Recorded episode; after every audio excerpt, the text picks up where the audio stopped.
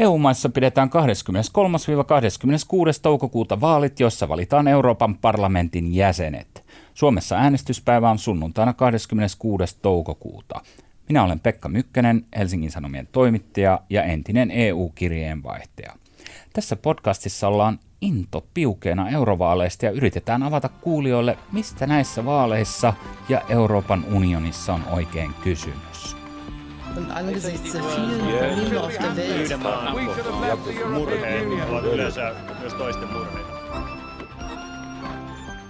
Tänään vierainani täällä studiossa ovat Helsingin Sanomien toimittajat Elli Alina Hiilamo ja Jarno Hartikainen, joka on muuten ollut täällä studiossa aiemminkin. He osallistuvat HSN eurovaaliuutisointiin ja tänään he kertovat, että miten äänestäjän pitäisi suhtautua näihin puolueisiin, joihin suomalaiset euroedustajat eli MEPit sitten kuuluvat siellä Brysselin ja Strasbourgin vallankäytön saleissa ja käytävillä. Tervetuloa. Kiitos. Kiitos. Hmm. Lämmitellään hieman ja kysytään näin alkuun Elliltä, kun oot ensimmäistä kertaa täällä podcastissa nyt, että kun nämä vaalit on ihan kohta tuossa nurkan takana ja pian ne kolkuttaa jo oveenkin, niin oletko havainnut minkälaista sutinaa ja pöhinää näihin vaaleihin liittyen ja onko kuume jo noussut sietämättömälle tasolle? No ei se kyllä sietämättömälle tasolle ole vielä noussut, että eilen ja toissapäivänä liikuskelin ympäri pääkaupunkiseutua ja vähän tuolla päijät ja näin kolmen eurovaaliehdokkaan tämmöisen tienvarsimainoksen ja se on kyllä todella vähän, että semmoista vaalipöhinää ei, ei nyt ihan hirveästi tunnu olevan, mutta eiköhän se vaalikuume tästä ehdi vielä nousemaan, toivotaan näin. Jarno, sä käväsit äskettäin Brysselissä ja kuitenkin näiden eurovaalikampanjointien aikana, niin miten kova huuma siellä oli päällä? Täytyy sanoa, että oli sen verran työntäyteinen reissu, että en kauheasti ehtinyt aistia tunnelmia vaalikentillä, mutta, mutta siellä kun olin ö, eurooppalaisessa toimittajaporukassa ja juteltiin, niin aika monestihan ne keskustelut kääntyi eurovaaleihin, että kyllä ainakin tota, tätä kollegaporukkaa niin tuntui kiinnostavan. Kyllä, ja siellähän on asialle vannoutunut Brysselin kupla, joka ei välttämättä paljon muuta ajattelekaan tällä hetkellä. Et no näin, se on siinä kuplassa elänyt aikoinaan. Näinpä. Miten kaukana se on tästä, sanotaan vaikka suomalaisesta tai slovakialaisesta, kreikkalaisesta äänestäjästä, niin se, mitä esimerkiksi siinä komission liepeellä jutellaan? No onhan se, onhan se kaukana tavallisesta kansalaisesta, eihän sitä mihinkään pääse, että, että siinähän totta kai ö, tasapainotellaan ö, sillä tavalla, että tehdään juttuja myös vähän niin, kuin, äh, niin sanotusti valistuneemmille politiikan seuraajille ja niin sanotulle päättäjille ja, ja sitten tota, yritetään myös tasapainottaa sitä tämmöisellä ikään kuin ö, kadunkulkijan näkökulmalla, mutta, mutta ollaanhan siellä, syvä, siellä tavallaan EU-politiikan syvässä päädyssä. No niin, ja syvästä päädystä sukelletaan nyt siihen, sanotaan puoliväliin pinnan ja, ja pohjan välille. Eli tuota, mennään asiaan ja aloitetaan nyt Jarnosta johtuen siitä, että mitä sä oot viime aikoina puuhastellut. Ja sä oot käynyt läpi näitä suomalaispuolueiden eurovaaliohjelmia, niin karkeasti ottaen, miten sä luonnehtisit näitä ohjelmia? Että millaista viestiä siellä puolueet yrittää äänestäjille välittää? No niitä voisi luonnehtia sillä tavalla, mulla on tosiaan tässä edessä jokunen kymmen sivua tulostettuna näitä ohjelmia. Mä olen kaikki läpikäynyt ja alleviivannut keskeisiä kohtia. Niin totta, Eli täällä on... luemmeko ne nyt ensin läpi? no, mä aloitetaan, mulla on päällimmäisenä kristillisdemokraattien ohjelma, jota taitaa olla joku 30 sivua. All right. nyt lähtee. Mutta tota, mä sanoisin, että, että täällä on hyvin selkeästi tulee esiin se, että ketkä on hyvin integraatiomyönteisiä, ketkä on hyvin nihkeitä – sitten täällä on ö, tota, ö, aika isoja eroja siinä, että, että minkälaisella konkretian, konkretian tasolla liikutaan. Hmm. Ja, ja tota, selkeästi täällä niin kuin, sillä tavalla, mitä mä sanoisin, kristillisdemokraatit ja perussuomalaiset erottuu sellaisina integraatiokriitikkoina ää, ja hyvin niin kuin haluttomina siirtymään eteenpäin. Myös vasemmistoliitolla on aika, niin kuin, aika kriittinen ää, EU-vaaliohjelma – he ovat tyytymättömiä rahaliiton rakenteisiin. Ja sitten on, niin kuin, sit on selkeästi sanotaanko vihreät, RKP, kokoomus on ehkä tämä niin kuin integraatio myönteisin pääty. Ja, ja tota, mutta kaikilla on hyvin, hyvin omanlaisiaan painotuksia. Joo, kun sä katsot niitä ohjelmia noin niin kuin semmoisena karkeena yksittäispaketteina, niin millaisia eroja siinä, että miten yksityiskohtaisesti puolet on lähtenyt linjaamaan erilaisia asioita ja näkyykö sieltä riveissä tai rivien välissä jonkunlaista intohimoa astetta, että miten tosissaan puolueet on nämä vaalit ottanut, että kun tässä on just pidetty omat kansalliset vaalit alla? No tässä on tosi isoja eroja, että, että niin kuin, mulle ehkä eniten päävaivaa tuotti keskustan eurovaaliohjelma, joka on, on joku tämmöinen vähän tämmöinen kummallinen tämmöinen juhlapuhe. Ja tämä on aika, aika pitkä juhlapuhe, jossa on aika vähän konkretiaa sitten joukossa. Sitten, Mainitaanko San, Santeri Alkiota siellä? Taisi kyllä olla mainittuna, hmm. joo, joo että et, jo, et Santeri Al, Alkio aikoinaan näki, että mihin kaikki menee. Niin kuin hän ylipäänsä kaiken, kaiken tota, aikoinaan ennusti. Ää, sitten tota, kristillisdemokraateilla on paljon konkretiaa, SDPllä on paljon konkretiaa, ää, vasemmistoliitolla heidän niin kuin euro tämmöiset listaus siitä, että mitä, miten euroa pitäisi uudistaa, se on hyvin yksityiskohtainen ja hyvin tämmöinen niin kuin selkeästi näkee, että on paukkuja laitettu ja on ajateltu. Anna joku esimerkki siitä, että mit, millaisilla, millaisilla yksityiskohdan tasoilla siellä liikutaan? No Vasemmistoliiton ohjelmassa, jos mä nyt täältä löydän sen joskus, niin siellä tota, muun muassa tosiaan vaaditaan Euroopan keskuspankin mandaatin muuttamista, siellä vaaditaan – tämmöistä hallittua euroeron mahdollisuutta kriisimaille. Se on sama muuten, mikä on perussuomalaisilla. Siellä tota, se on hyvin semmoinen niin kuin, siellä tota, on, sanotaan, että harkittava yhteisten velkakirjojen luomista ja, ja näin, ja, ja tämmöistä hallittua velkajärjestelyä. Se on hyvin semmoinen, niin kuin, siinä niin kuin, tuoksuu semmoinen akateeminen pohja – Hmm. Ja, ja tota, sitten on taas niinku sellaista, enemmän sitten on sellaista visiopuhetta ehkä, ehkä niinku kokoomuksella ja vihreillä. Hmm.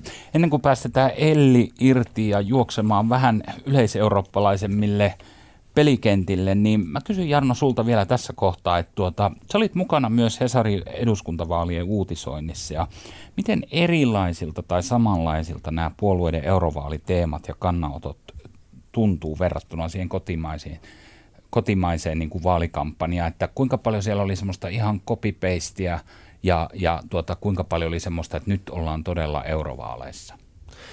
No mä en käynyt eduskuntavaaliohjelmia samalla tarkkuudella läpi, jotta mä en pysty ihan niin kuin antamaan tarkkaa vertailua, mutta, mutta ehkä semmoinen homma, minkä tässä huomaa, että, että, että eurovaalit versus eduskuntavaalit ja, ja niiden ohjelmia, niin tässä on joitain joitain juttuja, missä ehkä niin kuin huomaa, että, että tämä homma itse asiassa olisi ehkä, mikä on kirjattu eurovaaliohjelma, niin olisi kyllä itse asiassa pitänyt olla eduskuntavaaliohjelmassa, koska nämä suomalaiset 13 meppiä ei millään muotoa tule päättämään tästä asiasta, että kun puhutaan vaikkapa, että miten Suomessa pitäisi valita komi- tai ylipäätään miten komissaari pitäisi valita. Että se on niin kuin kuitenkin kansallista politiikkaa ja lähtee sieltä, että, että tässä on tämmöistä pientä, pientä tota epäsuhtaa tai mietitty, ehkä väärään paikkaan mennyt ne kirjaukset. Joo, mutta äänestäjä toki sitten saattaa ajatella, että, että häntä puhutellaan. Ehkä mä, niin, ehkä mä tulkitsen tätä sitten liian, liian kapeasti jotenkin sen, että nimenomaan Euroopan parlamentin ja meppien toimivallan kautta. Että voihan tosiaan olla, että näissä puolueissa on hyvinkin ajateltu, että tämä on osa niin kuin isompaa EU-keskustelua, minkä nämä ohjelmat liittyy, että ei, eikä yksistään liity siihen, että mistä nämä mepit päättää. Aivan, eli välitetään sitä omaa maailmankuvaa.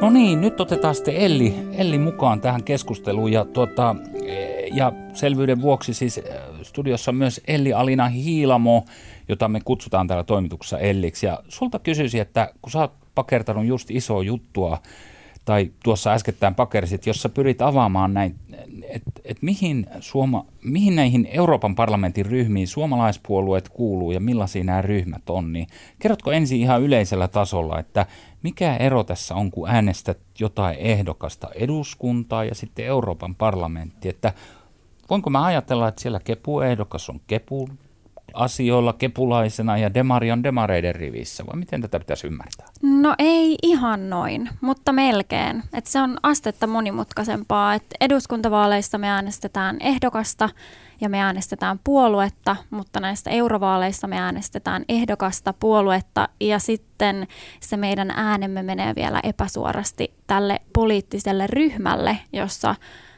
tämä edustaja sitten istuu. Ja näitä poliittisia ryhmiä on siis tällä hetkellä kahdeksan, mutta tilanne muuttuu ja nyt on sitten tietenkin tosi kiinnostavaa, että miten ne valtasuhteet siellä jakautuu, että odotetaan, että siinä voi tulla isojakin muutoksia. Mm. muutoksia. Eli, eli äänestäjä pitää ajatella kolmea erilaista tasoa, kun ne valitsee tässä vaalissa ehdokkaan.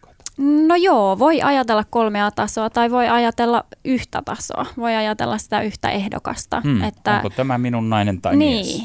Joo. kyllä. Hmm. Mutta, mutta toki se on niin hyvä hahmottaa, että, että näitä taso, tasoja on useampia, useampia, että siellä on kuitenkin 751 meppiä. Se on tosi iso määrä.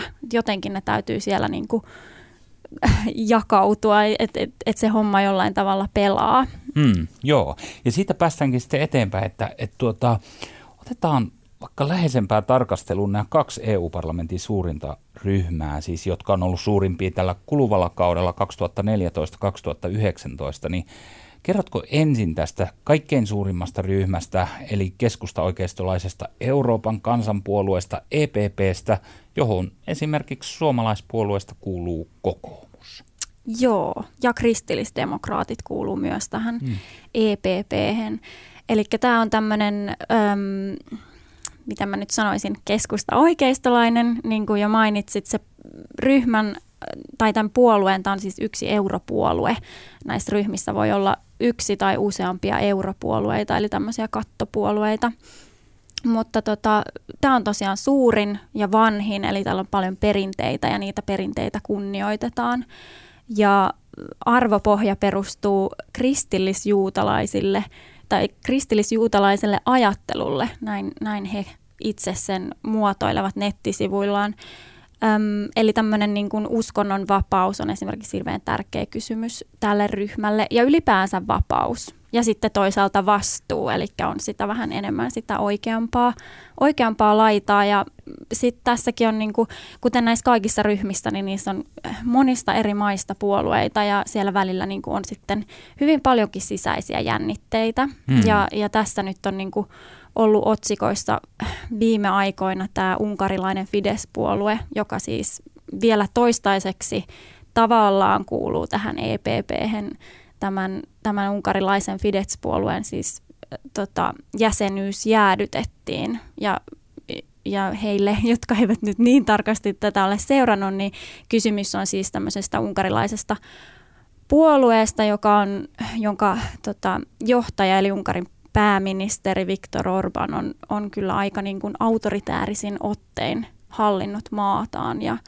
ja, ja, ja sillä tavalla koetellut EUn kärsivällisyyttä monin tavoin, että että tota, siinä on jouduttu vetämään sitten vähän sitä linjaa. Mm. Että sitten liberaalimmat edustajat vähän niin kuin on kritisoinut sitä, että miksi, miksi tämän, tämän tota Fidesin toimintaa on katseltu niinkin pitkään. Ja Suomen kokoomuslaiset esimerkiksi Kyllä. taitaa olla hyvin valmiita näyttää ove heille, eikö niin? Näinpä, näin, näinpä. Hmm. No niin, ja sitten tämä toinen iso porukka, johon Suomen demarit, eli sosiaalidemokraattinen puolue kuuluu, on tämä SND-ryhmä, sosialistien ja demokraattien ryhmä. Luonnetpa Elli sitä kokonaisuutena ja kerro sitten vaikka joku esimerkki, että millainen teltta se on, että millaista hajannusta sen sisältä saattaisi löytää. Joo, no tämä ainakin mun silmään niin kuin vaikuttaa vähän yhtenäisemmältä siinä mielessä, että tässä on äm, eurooppalaisia sosiaalidemokraattisia puolueita, joilla on tietyllä tavalla aika selkeä semmoinen niin kuin, nyt sanoisin, solidaarisuuden, yhteisvastuun ja, ja niin kuin kaikkien ihmisten hyvinvoinnin edistäminen on niin kuin he, heidän teemojaan aika paljonkin. Tota, ja siinä mielessä niin kuin Suomen SDP tuntuu olevan kovinkin läheinen niin kuin tavallaan tämän, tämän niin kuin, äh, ryhmän kanssa. Mm, hajannusta vaikuttaisi olevan eniten niin kuin maatalouteen liittyvissä kysymyksissä. Ja ehkä tässä vaiheessa on myös hyvä sanoa, että tota, nämä ryhmät on siis kauhean tärkeitä erityisesti tämmöisille uusille mepeille, koska tekin olette varmaan ollut seuraamassa niitä, niitä täysistuntoäänestyksiä. Siinä on hirveän hurja tahti ja, ja ne on niin kuin aika kryptisiä ne, ne niin kuin, äm, asiat, mistä äänestetään, eli semmoinen niin kuin taustatuki on kauhean tärkeää. Ja, ja, ja se on niin kuin se yksi näiden ryhmittymien tehtävä on tehdä sellaisia mietintöjä ja auttaa meppejä sitten selviytymään tästä, tästä hommasta. Toki heillä on sitten omatkin avustajat, mutta, mutta tämmöinen niin laajempi, laajempi tuki sitten löytyy tästä poliittisesta ryhmästä eikä niinkään siitä suomalaisesta puolueesta. Et käsittääkseni MEPit saavat siellä aika rauhassa temmeltä, ei tule täältä Suomen suunnalta hirveästi komennuksia sitten sen suhteen. Hmm. Ja toi äänestäminen tosiaan, että vaikka en ole koskaan siellä minkäänlaista äänestysnappia painanut, mutta on seurannut niitä äänestyksiä, niin en tiedä onko Jarnolla vastaavia kokemuksia, mutta mulla on ainakin joskus ollut niin, että mä en ole yhtään kärryillä, että mikä, mikä tuliko se jo, tuliko se jo. Että siellä voi olla kaikenlaisia muutosesityksiä, tuota, lukuisia yhden jonkun tietyn tärkeän kysymyksen kohdalla ja sitten siellä painetaan nappeja, tulee uusi tulos, tulee uusi tulos ja mä niin kuin mietin, että hei missä kohtaa tulee se äänestys, missä, mistä mä oon tätä juttua kirjoittamassa tai mikä on se niin kuin ratkaisevin tässä, niin onko Jarno sulla ollut vastaavia kokemuksia siellä On, on. Ja, siis, ja kyllähän parlamentilla itselläkin kestää aina tovi. Et, et siellä on semmoinen kummallinen tapa, että ne, ne eroaa ne äänestykset aika lailla siitä, mitä Suomen eduskunnassa. Että jos täällä voisi ajatella, että, että se on niin se lakipaketti ja sitten se on kyllä tai ei äänestetään sille, mutta, mutta Euroopan parlamentissa ne hajoaa sitten se aina sen, sen alla, mennään sitten äänestetään muutosesitys muutosesitykseltä niitä eteenpäin ja, ja tota, sitten lopputulos – kun nämä voi olla vähän niin kuin ristiriitaisiakin keskenään nämä muutosesitykset, niin sitten niitä katsotaan lopuksi, että hetkinen, että mitäs me, niin kuin, mitä mitäs jäi me, käteen? Mitä, niin, että miten me loppujen lopuksi päätettiin. Ja, ja parlamentin siellä henkilökunnallakin kestää tovi ikään kuin koota se paketti ja, ja, ja näin, niin kyllä niin kuin, just niin kuin Elli sanoi, että, että kyllä siinä niin kuin, u, se meppi, joka sinne menee uusi meppi, niin kyllä sillä tovi kestää ennen kuin se ikään kuin oppii toimimaan siinä systeemissä – ja silloin sen ryhmän kanslia on niin kuin aika vahva siinä, että kun se opastaa meppejä ja antaa. Ja sieltähän tulee siis, sieltä tulee ihan lista mepeille, että äänestä näin, peukalo ylös tässä, peukalo alas tässä. Ja tota, et, et, et se, että meppi alkaa ikään kuin itsenäisesti tehdä siellä äänestyspäätöksiä, niin se vaatii sitten niin kuin taitavia avustajia ja kokemusta ja näkemystä. Hmm. Ja kun siellä todella ne aiheet on niin kuin maan ja taivaan ja avaruuden välillä stratosfääristä strobosfääriin, niin, niin tuota, eikös näillä mepeillä on neljä avustajaa per nenä, eikö niin? Mä en muista, onko se nyt ihan, taitaa vähän vaihdella, onko jollain kahta, kolmea, Joo. Eli mä en, mä en muista nyt. Mutta nämä avustajat jeesaa sitten näissä niinku yksittäisissä lainsäädäntöfaileissa, jotka voi olla siis todellakin satojen, jo, jotkut jopa tuhansien sivujen mittaisia.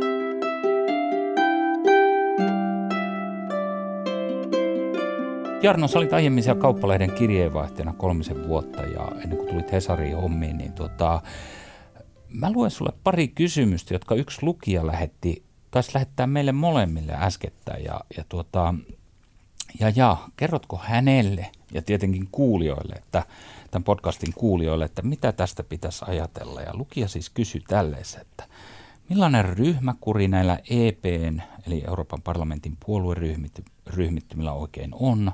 Onko tilanne vastaava kuin tuolla meidän eduskunnassa vai saako siellä vapaammin kukin äänestää miten tykkää?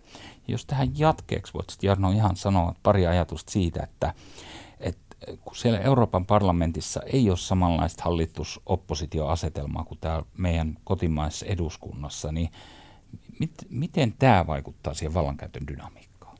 Jos lähdetään tuosta ryhmäkurista, niin se ei ole ollenkaan samanlainen kuin, kuin eduskunnassa. Siis jos ajatellaan, että meillähän on eduskunnassa hyvin poikkeuksellista, että joku asia tulee niin sanotusti oman tunnon kysymyksenä, vaikkapa ydinvoimapäätös – saa äänestää tuota vastoin ryhmää.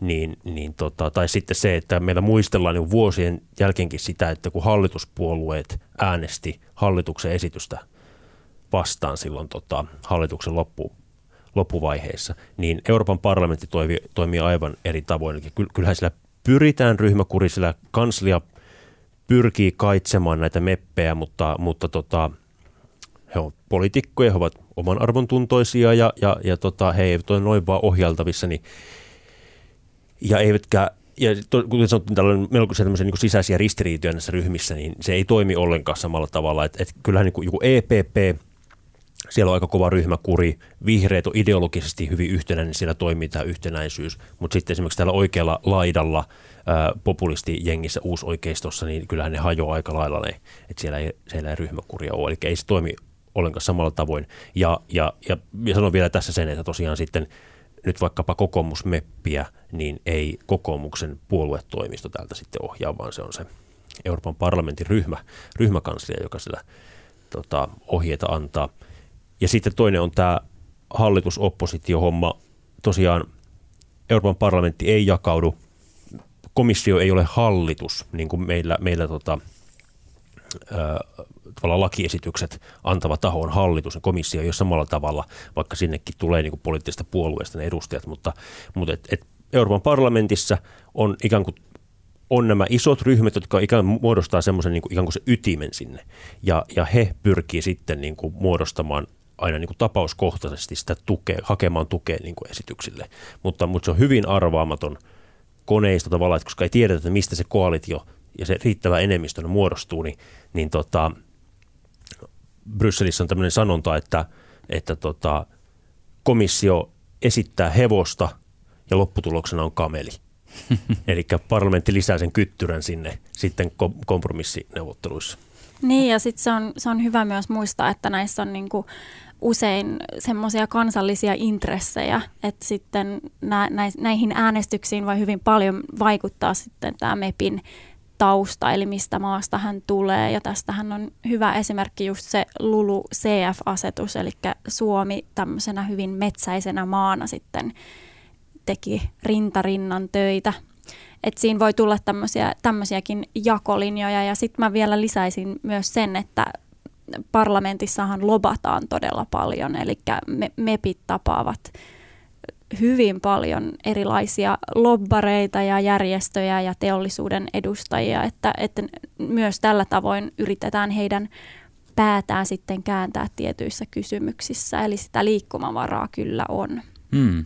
Tosiaan mulla on jäänyt päähän soimaan tämmöinen, että siellä on 20-30 000 lobbaria Brysselissä, jotka yrittää vaikuttaa komissioon ja EU-parlamentaarikoihin ja näin. Ja tästä ryhmäkurista vielä, niin tulee mieleen että suomalainen meppi Sirpa Pietikäinen, siis kokoomuslainen, joka on tietysti tunnettu suomalainen poliitikko. Hän kuuluu tähän EPP-ryhmään, mutta hän, hän äänestää niin poikkeavasti tästä omasta porukastaan, että tämmöinen Vote Watch-järjestö omisti hänelle tuossa pari vuotta sitten ihan oman raporttinsa ja ja tosiaan tämän järjestön keräämien tilastojen mukaan Pietikäinen oli äänestänyt kokonaisuutena useammin tämän sosialistiryhmän, siis SNDn kanssa 83 prosenttia äänestyksistä ja keskustalaisen ALDE-ryhmän kanssa 81 prosenttisesti samanmielisesti, kun taas sitten oman EPP-ryhmäläisten kanssa, niin hän oli vain 80 prosentissa tämän yleiskannan mukaisesti painamassa sitä nappia. Ja, ja tuota, ja sieltä pomppasi silmään semmoinenkin, että ympäristöä ja terveyttä koskevissa kysymyksissä Pietikäinen kapinoi oikein kunnolla ja se oli vain 58 prosentissa äänestyksissä niin EPP-linjoilla. Ja mä pyysin silloin, kun tämä raportti tuli ulos, niin Pietikäistä selittämään, että mitäs hän siellä oikein puuhaa, että eikö olisi vai, aika jo vaihtaa joukkuetta, niin, niin hän vastasi mulle tällaisen hyvin pietikäismäisen tyyli, että ei se ryhmän linja ole mikään Jumalan ja Mooseksen kymmenen käskyä – ja, ja tuota, hän muistutti sitten myös, että on, on äänestänyt kotimaissa eduskunnassa aikoinaan kokoomuksen linjan vastaisesti. Et, et tuota, esimerkiksi lisää ydinvoimaa ja hävittäjähankintoja koskevissa äänestyksissä, niin hän, hän meni oman puolueensa vastaisesti. Ja äänestäjällähän on mahdollisuus sitten niin kuin ottaa, ottaa kantaa, ja Pietikäistä on äänestetty eduskuntaa ja europarlamentti jo vuodesta 1983 lähtien. Eli, eli läheskään kaikki äänestäjät ovat sitä mieltä, että, että edustajan pitää siellä olla painamassa sitä nappia vaan oman ryhmän mukaan. Että tuota, tässä aiemmin, aiemminhan tosiaan Elli jo mainitsikin, että, että, tuota, että moni äänestäjä ajattelee sitten, tai voi ajatella vaalissa pelkästään sitä ehdokasta, että onko tämä minulle sopiva tyyppi tai ei. Mutta hyvin, hyvin kuvaa sitä EPP-hajannusta, että, että koska EPPssä on isoja, isoja, ryhm, isoja puolueita, tämmöisiä niin kuin ryhmiä sen sisällä on muun muassa saksalaiset kristilliskonservatiivit, on puolala, puolalaisia, siellä tulee paljon niin Itä-Euroopasta porukkaa, että, että sitten kun tulee tämmöinen kokoomuksen liberaalia sosiaalireformistista siipeä edustava pietikäinen ja puolalaisia ja jotain bayerilaisia kristilliskonservatiiveja, niin voi kuvitella, että he on pikkusen eri mieltä nyt sitten vaikkapa ympäristöasioista. Kyllä, joo. Ja, ja tämä on muuten jännä juttu sitten, minkä viitaten tähän, mitä sä sanoit ja sitten mitä Elli sanoi aiemmin. Tosiaan tämmöisessä niin kuin ympäristökysymyksissäkin, niin se voi se MEPin kotimaasta vaikuttaa tosi paljon, että meille se LULUCF mm-hmm. saattaa olla tärkeä juttu, mutta sitten taas joku glysofaatti voi olla semmoinen, mikä, mikä ei Suomessa herätä ihan samanlaisia intohimoja kuin sitten taas jossain tuolla Keski-Euroopassa. Että, et tuota, näin tämä menee, että et tuota, siellä todella se valta tapahtuu silleen sen niin kuin – leijerimäisittää, sille limittää ja lomittaa. Ja joskus on vaikea ymmärtää, että miksi joku meppi on päätynyt ajattelemaan näin, mutta se selitys voi olla siinä ryhmässä, se voi olla kotimaassa tai se voi olla jossain, mikä, mitä hänelle oli henkilökohtaisessa elämässä tapahtunut joskus vuonna miekka ja kirves. Mutta Elli, tuota, mitä sä sanot tästä Pietikäisen äänestyskäytöksestä, niin Sä, sä taisit viitata jutussa siihen, eli, eli tota, miten yleistä tällainen on, että ei olla oman ryhmän tuota, linjoilla?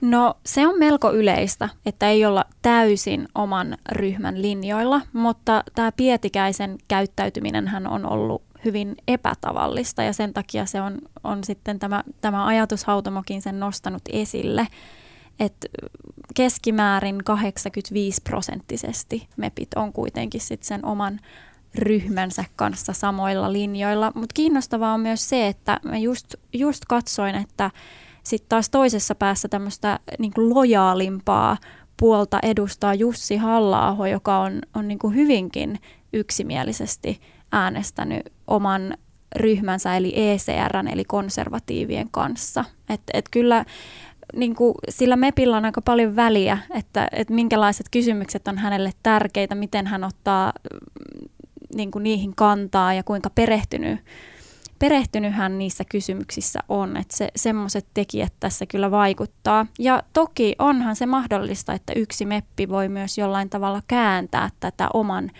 puolueryhmänsä kantaa. Eli jos on oikein tämmöinen tarmokas, tarmokas tyyppi, niin, niin kyllähän nämä ryhmät on siinä mielessä myös tärkeitä, että, että ni, niiden sisällä voi toimia ja niiden sisällä voi niin kuin saada lisää vastuuta. Niiden sisällä jaetaan nämä käsittääkseni nämä valiokuntien puheenjohtajien paikat ja sitten on tämä koko kärkiehdokas härdelli.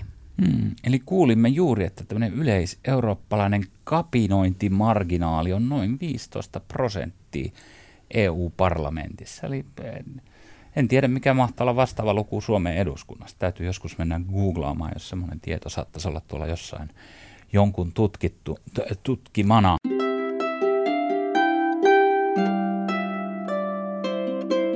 Elli Alina Hiilamo, kerro pikkusen vielä tästä liberaalien, liberaalien ryhmästä Aldesta, johon Suomen keskusta ja RKP kuuluu. Että millaista, millaista liikettä sen sisällä tapahtuu? Että tuota, ja, ja Jarnokin toki voit sitten kertoa, että mitä olet, mitä olet itse havainnut. Niin, mun mielestä tämä on ehkä niinku ollut kaikkein hämmentävin ryhmä. Siis siinä mielessä, että tähän kuuluu keskusta ja RKP Suomesta. Ja, ja tämä on tosi tavallaan EPPn kanssa aika samoilla linjoilla monissa niin kuin kilpailukykyyn liittyvissä asioissa, eli hyvin tämmöinen markkinamyönteinen.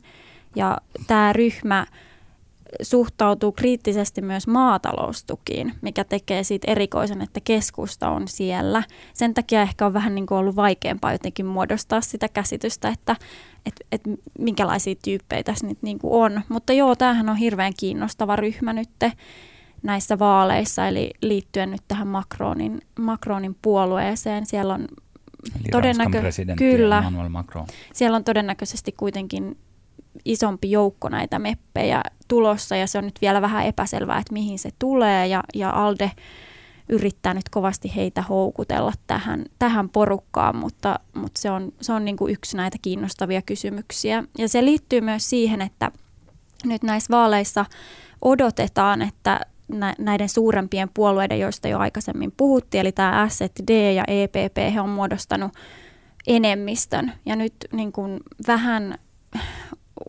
uumoillaan, että tämä enemmistö murtuu. Ja, ja sen takia tämmöiset niin kuin siinä, siinä niin kuin ihan kannoilla olevat ryhmittymät on myös niin kuin tosi kiinnostavia, että et minkälaista liikehdintää siellä on.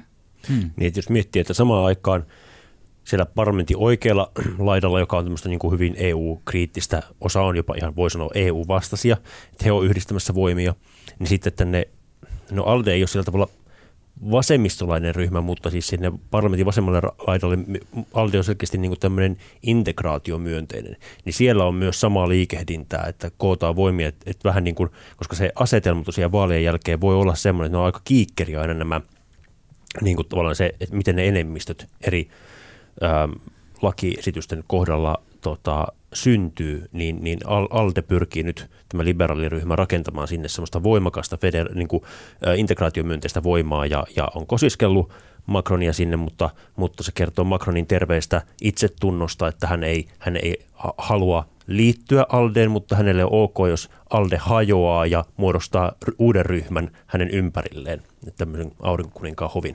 Hmm.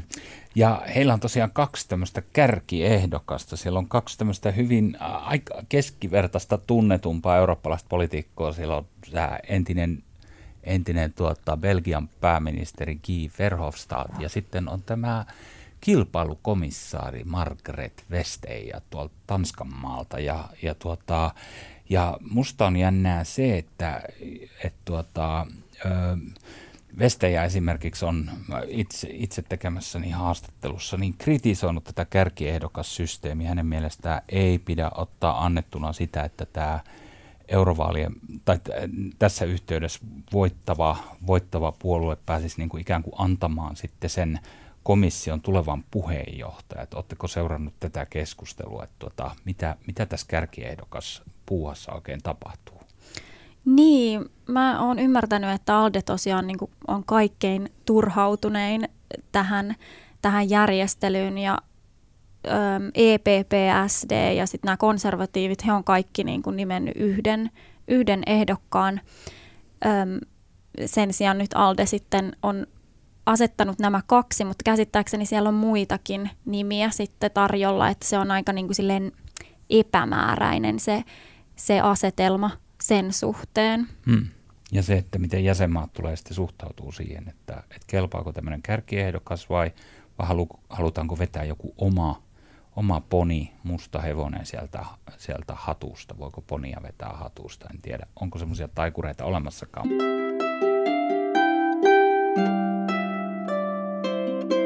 Jarnolle mä esitän vielä tämmöisen kysymyksen, että tuota, sä teit tässä äskettäin ison perkauksen tästä vaali ehkä suurimmasta puheenaiheesta, eli näistä EU-kriittisistä oikeistolaisista puolueista, niin kerropa jotain muutamia havaintoja siitä, että mitä tästä pitäisi ajatella, millaista menestystä näille ryhmille povataan ja, ja, ja tuota, mitä sitten, että muistaakseni kirjoitit, että ne on yrittänyt yhdistää voimia ennen. Joo, viisi vuotta sitten silloin käytiin eurovaalit keskellä eurokriisiä ja, ja totta kai semmoinen sato sitten eurokriitikoiden laariin ja tota, sieltä tuli niin kuin hyvää vaalimenestystä ja silloinen tämän EU-skeptikoiden e tämmöinen ikään kuin voimahahmo Euroopassa oli Marine Le Pen ja hän yritti – muodostaa sitten ison ryhmän ympärille. Mutta ei sitä mitään tullut, että se hajosi, hajos koko homma sitten keskenäiseen riitelyyn. Siellä on aika, nämä liikkeet on johtajakeskeisiä ja, ja nämäkin on niin kuin semmoisella kohtuullisella itsetunnolla varustettuja ihmisiä ja niitä ei hirveän montaa välttämättä näitä puoluejohtajia sitten samaan ryhmään mahdu. Ja, ja tota, ja sitten siellä on myös semmoisia periaatteellisia eroja, vaikkapa nyt sitten, että, että puolalaiset konservatiivit ei sitten välttämättä tykkää italialaisten ja ranskalaisten uusoikeistolaisten Putin sympatiasta. Et, et se, siellä on paljon tämmöisiä ristiriitoja, että et, vaikka he nyt yrittää ja, ja puhuu sitä, että nyt tulee iso, iso tota voima ikään kuin sinne parlamentin oikealle laidalle, niin ei, ei, aika epätodennäköistä se, että sinne yksi iso ryhmä muodostus.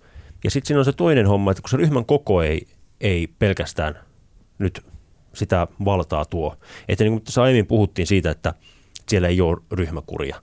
Mutta se, että mitä yhtenäisemmin se ryhmä toimii, niin sen ikään kuin vakuuttavampi ja, ja, ja semmoinen niin kuin voimakkaampi se on. Että et, että et semmoinen ryhmä, joka hajoaa joka ikisessä äänestyksessä 50-50, niin sillä ei oikeastaan mitään arvoa ja se ei oikeastaan minkälainen neuvottelukumppani sitten näille isoille ryhmille, jotka etsii niin kuin, ikään kuin tukea muista ryhmistä. Että jos sä et pysty koskaan luottamaan siihen, että se, jos puolueen tai ryhmän johtaja sanoo, että me tuetaan tätä, mutta tiedät, että se ryhmä saattaa äänestää ihan kuinka vaan. Joten he joutuu niin kuin aika lailla nyt sitten keräämään niin kuin tai kokoamaan sillä tavalla voimasi ja niin kuin, vähän piiskaamaan sitä porukkaa ja, ja, ja pitämään sitä yhdessä. Et, et se sitten, se on tosi semmoinen iso ja arvaamaton tekijä nyt vaalien jälkeen, että ensinnäkin minkä kokoinen ryhmä sinne muodostuu ja sitten pidemmällä aikavälillä nähdä se, että kuinka yhtenäisesti he itse asiassa pystyy toimimaan. Hmm, ja tämähän on tosiaan tämmöinen vähän niin kuin veneenkeikuttajien kollektiivi, että kukin näistä puolueista keikuttaa venettä oma kotimaansa niin kuin siinä poliittisessa perinteessä ja, ja sitten, että miten se, miten se sitten se yhteinen, yhteinen tuota, soutaminen onnistuu tällaisilta joukkueilta, niin se, se on varmaan jännittävää nähdä tulevaisuudessa. No niin, tätä mä oon kysynyt monelta vieraalta tässä podcastissa ja Jarnoltakin aiemmin, mutta kysytäänpä nyt Elli sulta, että kun sä oot ollut kaivamassa tietoja näihin vaaleihin ja perehtynyt EU-parlamentin toimintaan, niin eh, millainen fiilis sulla on tästä koko touhusta syntynyt, että kannattaako mun pienen äänestäjän lähteä sinne urnille, kun ei se naapurin marjattakaan taida äänestää? No ylipäänsä ei nyt ehkä naapurin toimintaan kannata liikaa perustaa omia, omia aktiviteetteja, ellei sitten hirveästi tule melua tai muuta, mutta anyway, siis ehdottomasti kannattaa. Ja mun mielestä, vaikka tämä niinku tuntuu, että tässä olisi nyt hirveän monia näitä ase, niinku, tasoja ja että tämä on kauhean monimutkaista, niin näissä vaaleissa on siis lopulta kysymys siitä, että ketkä edustavat meitä, Suomen kansalaisia, tässä EU-koneistossa. Ja siihen todellakin kyllä kannattaa vaikuttaa. Kiitos teille Elli-Alina Hiilamo ja Jarno Hartikainen sekä tietenkin kuuntelijat. Tässä oli tämänkertainen Into piukeena eurovaaleista podcast. Lisää vastaavaan luvassa lähipäivinä ja pysykää kuulolla. Tiedä vaikka innostuisitte luovuttamaan äänenne jonkinlaisen eurooppalaistahon käyttöön.